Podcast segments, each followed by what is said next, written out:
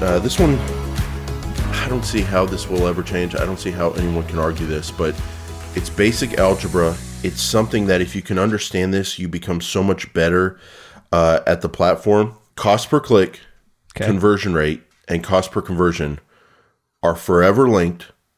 There's an algebraic formula to them. And if you want to affect one of the three, you have to affect either one or two of the other two. So your cost per conversion is tied to your cost per click and conversion rate. If your conversion rate goes up, cost per conversion goes down. If your cost per click goes up, cost per conversion goes up. If your cost per click goes down, cost per conversion goes down. If your conversion rate goes down, uh, cost per conversion goes higher. Yeah. So it's like if you want to affect your cost per conversion, which we all do, we all want to drop 10.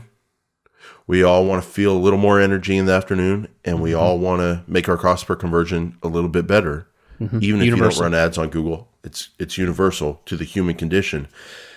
You have two options. You can play around with your cost per click. You can play around with your conversion rate. They're forever tied. It's a formula. That's what I'm trying to convey here, Chris. It's a formula that's mathematical. Can this be accepted? Um, absolutely, absolutely agree.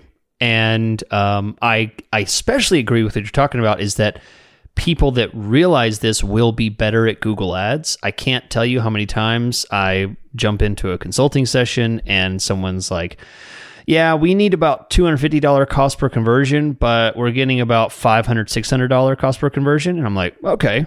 You know, and I think, well, maybe maybe something to do with the keywords. Maybe we can do this, do that.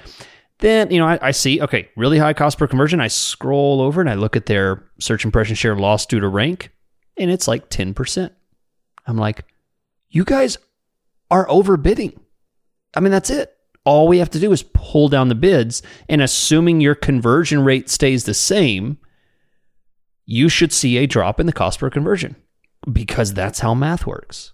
It's not Yep. even algebra. I mean, it's like just basic math. When when this number drops, assuming the conversion rate stays the same, you're going to get a lower cost per conversion. That's it. So yeah, absolutely agree. And then you have to deal with the realm of with the the realms of reality, where if you drop that bid, that cost per click too much, volume will drop. Yep. So then you have the There other the line. the other lev- uh, lever that you can pull, the conversion rate, and improving that through ad copy, through landing page, through the kinds of searches you're showing up on. But those are your the only two things you can do: the cost per click, the conversion rate. There's a lot of different things you can do to try to affect those two things, but those two things are the two things that work together to produce the cost per conversion.